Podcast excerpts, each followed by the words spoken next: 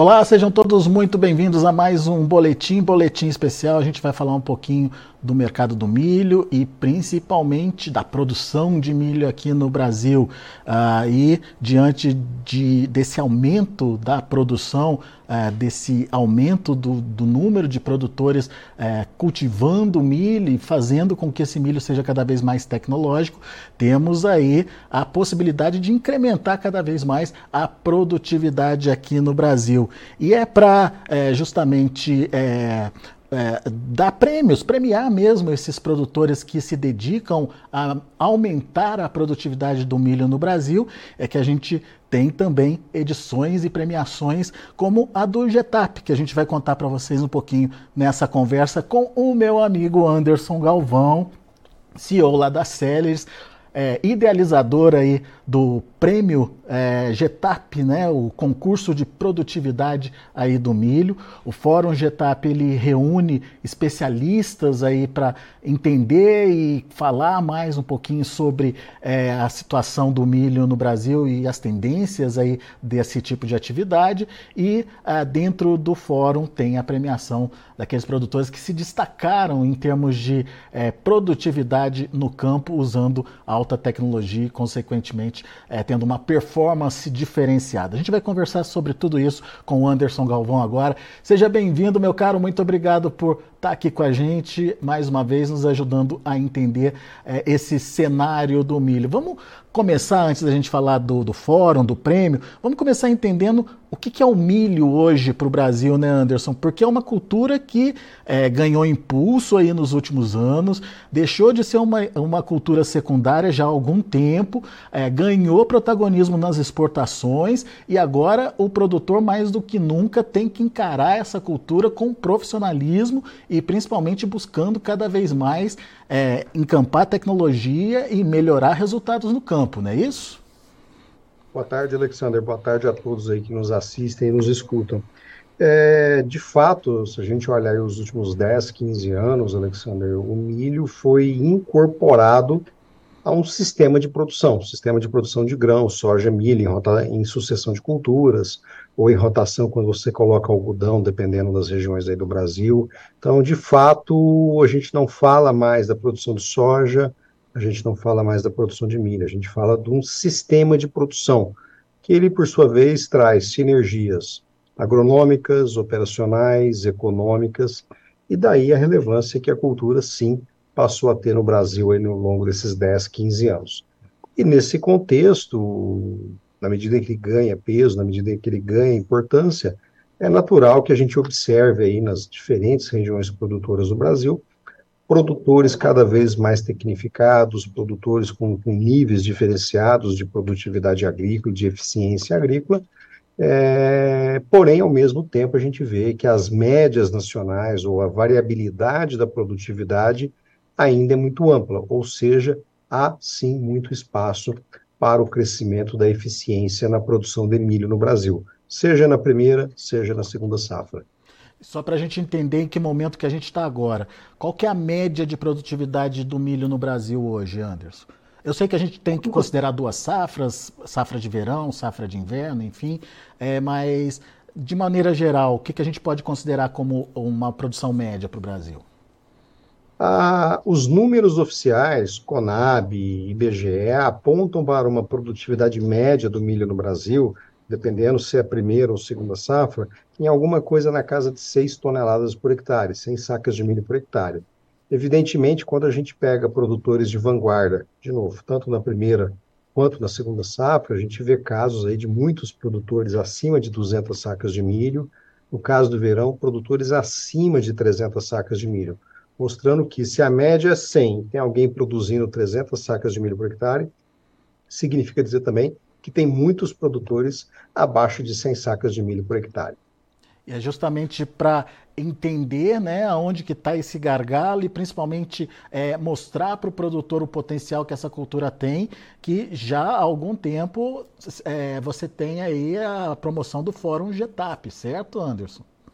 Exato. E e, Alexander, eu acho que o, o momento atual, o momento que a gente vive aqui na safra 23, 24, aonde foi plantado milho do, do verão, milho da primeira safra, está aí na retíssima final plantio da safra de soja, safra de soja 23-24, e a gente vê sim uma, uma preocupação muito grande com condições de clima por conta do El Ninho, por janela de plantio, uma vez que o plantio da soja atrasa, atrasa sim também a janela de plantio do milho da segunda safra lá em 24.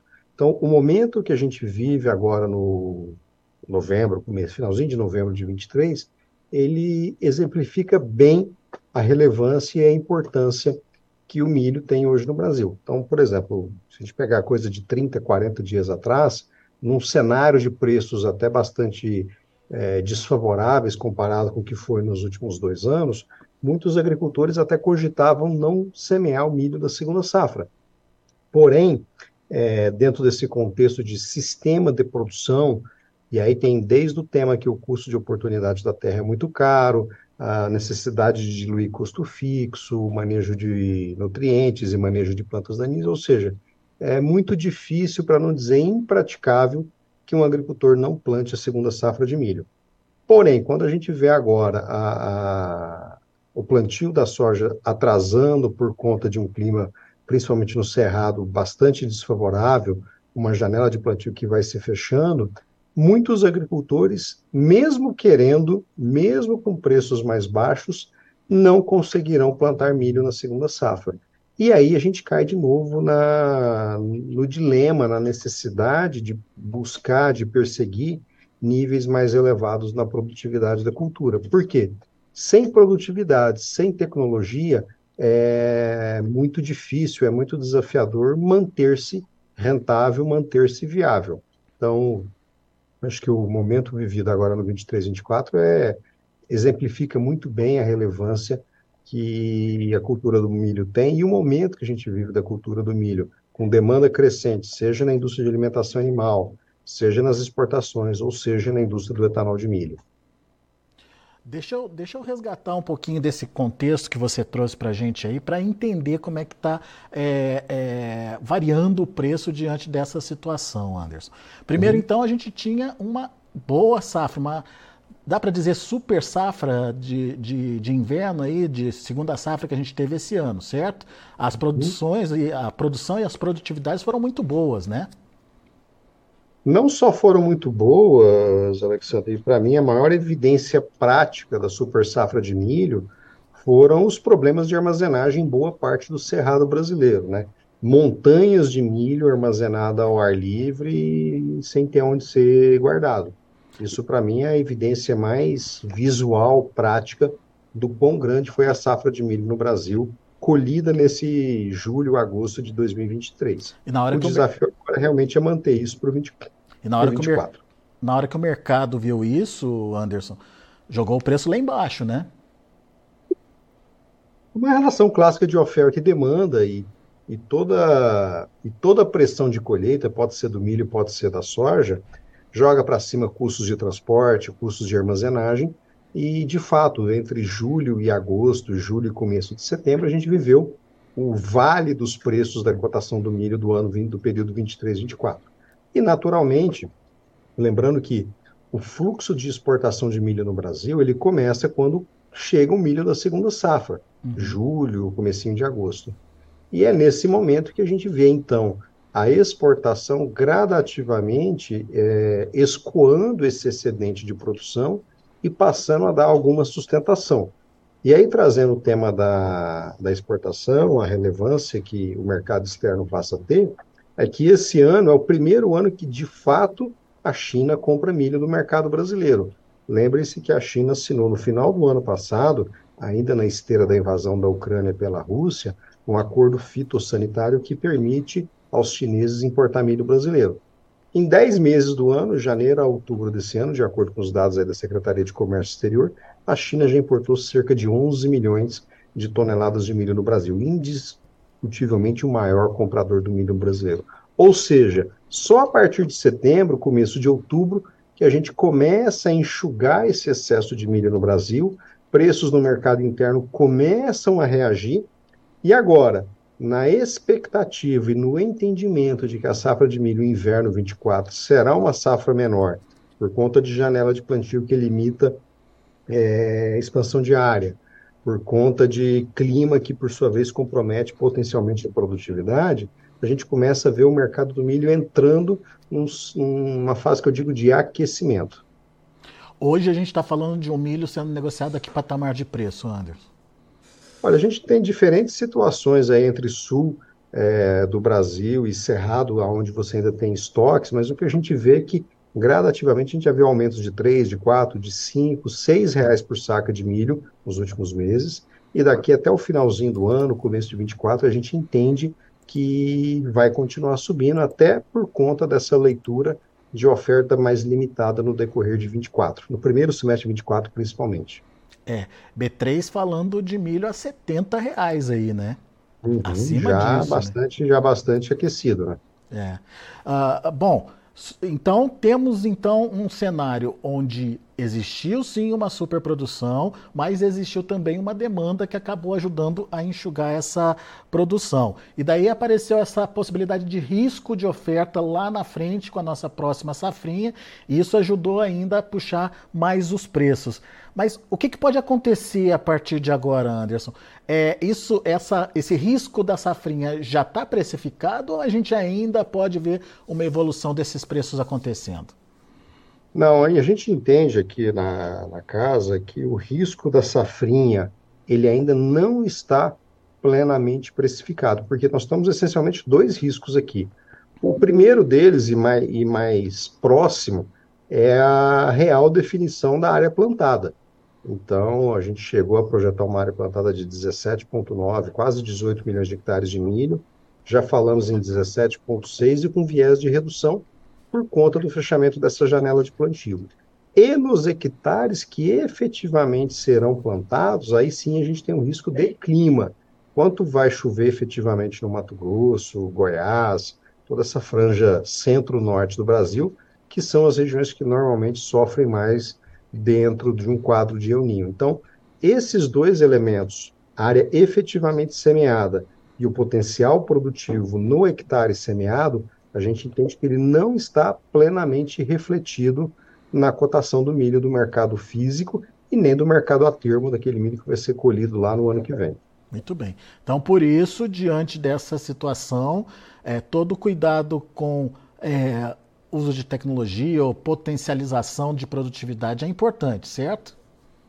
Certo. E aqui um, um, comentário que a gente já faz há alguns anos no âmbito da consultoria, mas também no âmbito do próprio projeto GETAP, né? É, por mais que seja muito tentador no momento de baixa de cotações ou de reacomodação de cotações, como aconteceu agora no 23, comparado com o que foi 22, é, o próximo hectare de milho, o próximo hectare de soja, ele vai ser plantado com mais tecnologia e não com menos tecnologia. Tecnologia, gente, é uma seta apontada para frente. Você não vai fazer uma lavoura hoje é, usando semente de milho crioulo, você não vai fazer uma lavoura usando nada de fertilizante. Então, é, o próximo hectare deve e necessariamente tem que ser cultivado com mais tecnologia porque é a forma de economicamente você é, reduzir o custo marginal médio. Então, um contexto bem microeconômico aqui. E, é nesse momento, então, que a gente reforça muito o cuidado que o produtor rural tem em, em vez de eventualmente de aumentar a área plantada, é ele assegurar a produtividade naquele hectare mais nobre. E assegurar a produtividade necessariamente passa pela seleção de boas tecnologias desde o plano do, do preparo e nutrição do solo, seleção do híbrido, seleção da genética que vai ser embarcada naquele hectare, até o manejo da cultura, até o dia da colheita. E todos esses temas fazem parte do Fórum GETAP. A gente já está aí é, é, se eu não me engano, na quarta edição, na quinta edição do fórum. Quinta edição. E, quinta edição.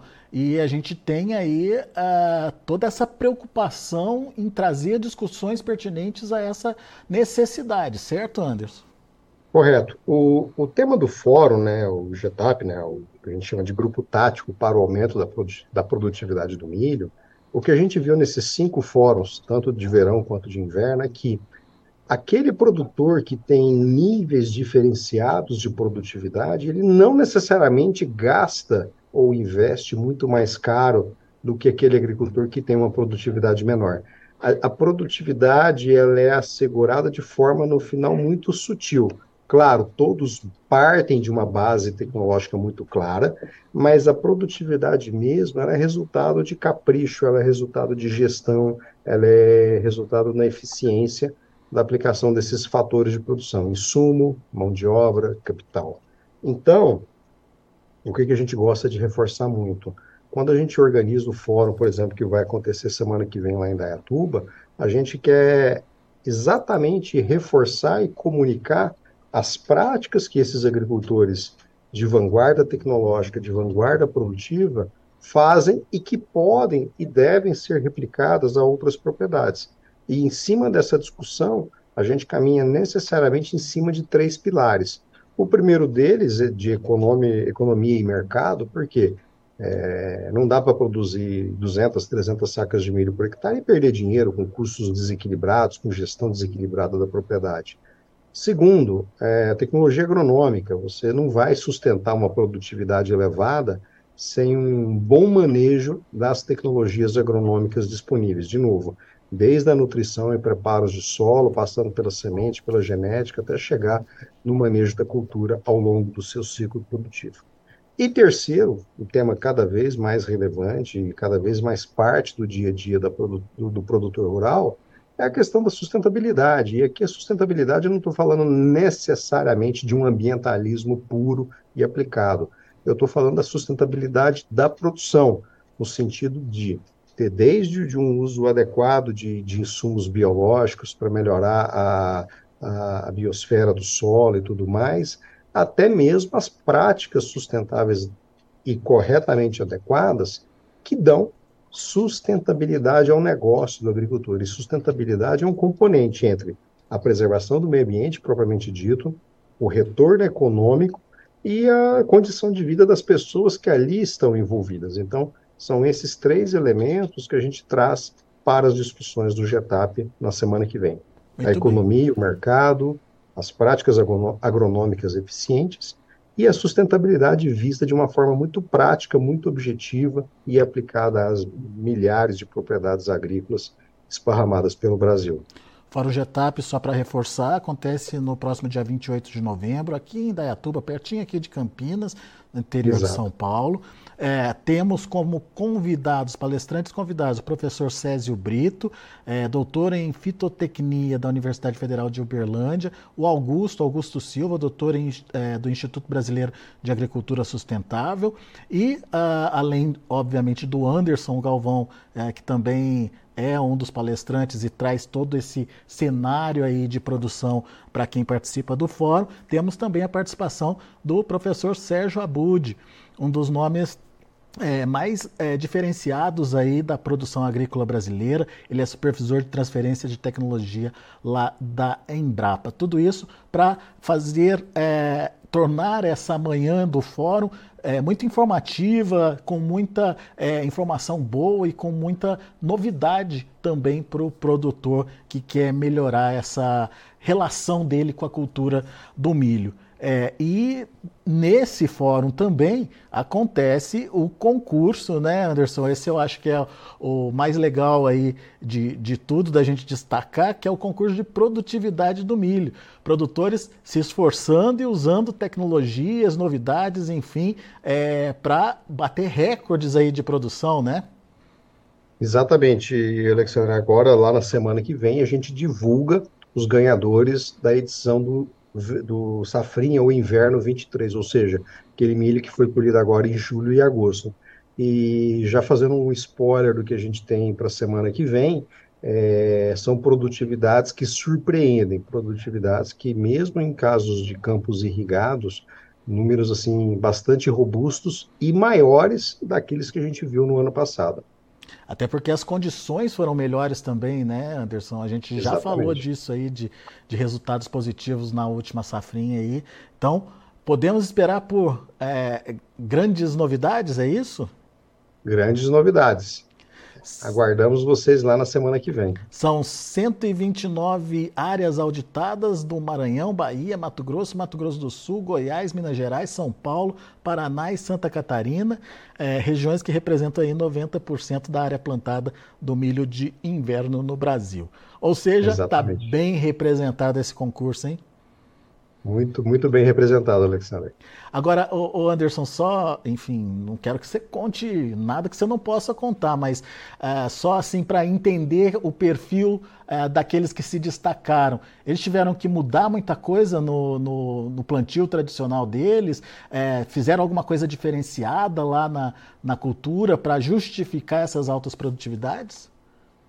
É, a primeira característica deste concurso, Alexandre, é o seguinte, que o campo inscrito e que será auditado ou que é auditado no momento da colheita, ele é um campo que faz parte de um talhão comercial e que nesse campo o manejo agronômico ele tem que ser o mesmo do talhão comercial. Então não, não, eu não posso inscrever um canteiro e tratar ele de forma diferenciada e inscrever para concorrer lá no, no concurso do Fórum Getap. Então, ou seja, é um pacote agronômico que eu digo comercial. Muito bem.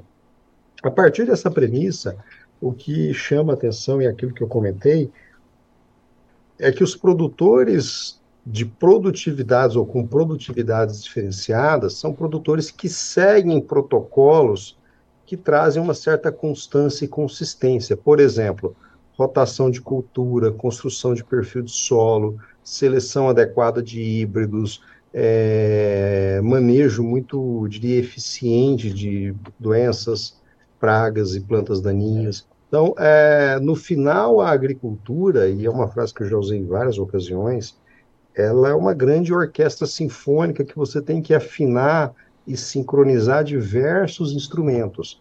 É, não tem uma bala de prata que explica um produtor que colhe 250 sacas de milho por hectare é, na segunda safra, um produtor que colhe 110, 120 sacas de soja na primeira safra.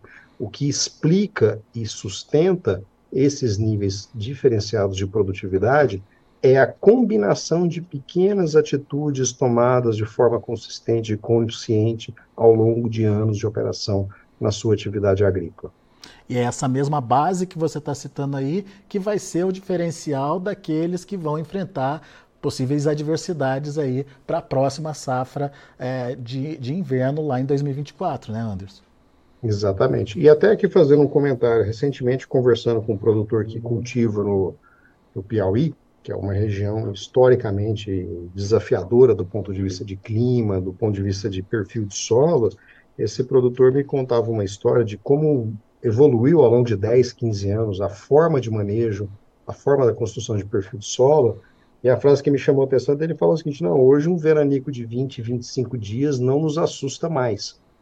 10, 15 anos atrás, 15 dias de veranico derrubava a produtividade de soja e nem permitia a produção de milho.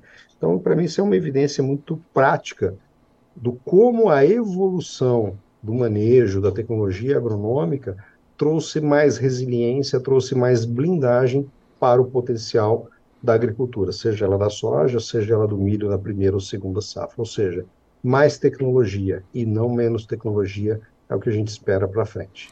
E um produtor preparado para as adversidades consegue ser eficiente na hora da colheita, com produtividades aí que vão justificar pelo menos o, um lucro, né, a renda, uma remuneração é, positiva aí para o trabalho que ele teve ao longo de é, todo o ano de, de, de plantio aí, né? Muito bem. Anderson Galvão, meu caro, é, estaremos juntos então. Notícias Agrícolas fará a cobertura é, de todo o fórum e obviamente trará todas as informações ah, dos grandes campeões desse quinto concurso de produtividade do milho.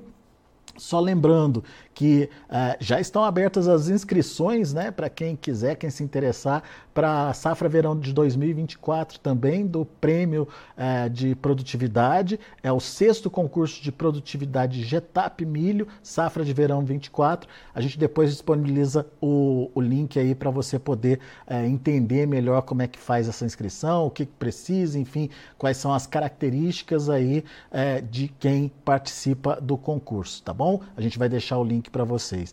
E, obviamente, trazer todas as informações e colocar todas as discussões também aqui no Notícias Agrícolas para que você, que é produtor de milho, possa ter aí, uh, ter aí a oportunidade de é, conhecer, entender e, quem sabe, incrementar a sua produtividade e buscar patamares cada vez mais altos de produtividade na sua fazenda. Anderson, sua mensagem para quem está ouvindo agora. Acho que a mensagem final e mais importante, Alexander, é isso, que às vezes a gente tem a visão um pouco turva depois de ter passado por dois ou três anos com preços excepcionais para soja, para o milho, para outras culturas agrícolas, é também uma rentabilidade excepcional. E uma frase que eu tenho dito muito nas minhas reuniões com clientes, em palestras Brasil afora, é que a gente está de volta ao normal. O normal da agricultura, se a gente pegar um período de 10 anos anterior à pandemia, é de sim rentabilidade positiva, mas uma rentabilidade construída tijolo a tijolo, grão a grão, com muita, com muita parcimônia, com muita dedicação. Acho que essa, essa é uma parte importante da mensagem que a gente espera compartilhar com todos os participantes na semana que vem lá em Dayatuba. Legal, muito bem. Temos aqui a participação do é, Fernando Pimentel. Fernando é amigo aqui do Notícias Agrícolas. Está uh, é, desejando aí boa, boa tarde para você aí, Anderson. Está fazendo alguns comentários aqui. Já vimos esse filme, a falta de caixa aliada aos problemas com o clima. É, vamos ver como é que vai ser a redução diária de tecnologia do milho talvez veremos aí uma migração para sorgo e algodão. Concorda, Anderson? Sim, faz todo sentido. O Fernando, companheiro de longa data, a gente lembra lá de 2004, 2005, que foi possivelmente o último ano grande de grande crise na agricultura. Sim, a cultura do sorgo é uma cultura que, que ganha destaque. É o, o algodão no Mato Grosso, com muitos agricultores, principalmente aqueles que têm estrutura para a cultura do algodão, alocando parte da área de milho, ou até mesmo parte de área de soja que teve replantio para a cultura do algodão, e, novos atores, por exemplo, o Gergelim, lá no Vale do Araguaia, o Gergelim também entrando pelo Tocantins. Então, é, como a gente fala, né, a terra se tornou um ativo muito caro, seja para quem é proprietário, seja para quem é arrendatário. Então, uma safra apenas, um fluxo de caixa apenas, não carrega o custo de oportunidade da terra. Então, é natural e, e, e necessário que o agricultor explore tecnologias, culturas de forma sustentável, de, econômica e tecnicamente, que tragam mais renda, que tragam mais estabilidade para o seu negócio. Corretíssimos comentários do Fernando. Boa. Fernando comenta ainda que acha que essa questão de nível de tecnologia deve variar de produtor para produtor. Mas tem tecnologia para pequeno, médio e grande produtor hoje em dia, né, Anderson? A, a, tecnologia, Alexander, agrícola, ela é extremamente democrática. Tirando eventualmente máquinas de grandíssima potência, que obviamente só fazem sentido em grandes operações aí do Cerrado, do Mapito, é, fertilizante, genética, insumos de proteção de cultivos, são tecnologias extremamente democráticas. O mesmo a mesma genética que uma SLC, uma Bom Futuro, uma Marge usa, pode ser usada por um agricultor do assentamento do MST. É, não existe apartheid tecnológico na agricultura. Basta querer utilizar e saber como utilizar. Pois é. Meu caro Fernando, obrigado pela participação aqui conosco. Fernando Pimentel também é um colega nosso aqui no Notícias Agrícolas, está sempre ajudando a gente a trazer informações para os nossos amigos internautas. E meu amigo Anderson Galvão, muito obrigado mais uma vez pela disponibilidade de estar aqui com a gente, de discutir esse tema tão importante e pertinente que é a questão do uso da tecnologia e do impulsionamento da produtividade aí na cultura do milho. A gente se vê semana que vem aí no Fórum Getap, Anderson. Um grande abraço a todos, Alexandre. Até lá. Tá aí, Anderson Galvão, CEO da Celeris, idealizador aí do Getap, trazendo as informações uh, desse fórum que acontece semana que vem, dia 28 de novembro. Marque aí na sua agenda em Dayatuba, no interior de São Paulo. Uh, uh, obviamente que além do fórum, temos também a premiação dos produtores que alcançaram maior produtividade do milho nessa última safra de inverno, a safra de 2023. É o quinto concurso de produtividade do milho idealizado aí dentro do Fórum GETAP. Fica o convite para você acompanhar todas as informações junto com a gente aqui no Notícias Agrícolas. Notícias Agrícolas é mídia oficial pelo terceiro ano consecutivo do Fórum Getap, que uh, dessa vez está acontecendo aqui uh, no interior de São Paulo, em Dayatuba. Grande abraço, a gente se vê na semana que vem.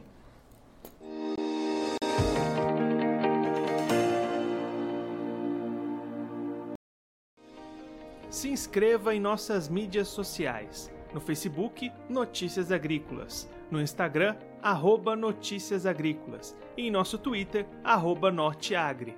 E para não perder nenhum vídeo, não se esqueça de nos acompanhar no YouTube e na Twitch, Notícias Agrícolas Oficial.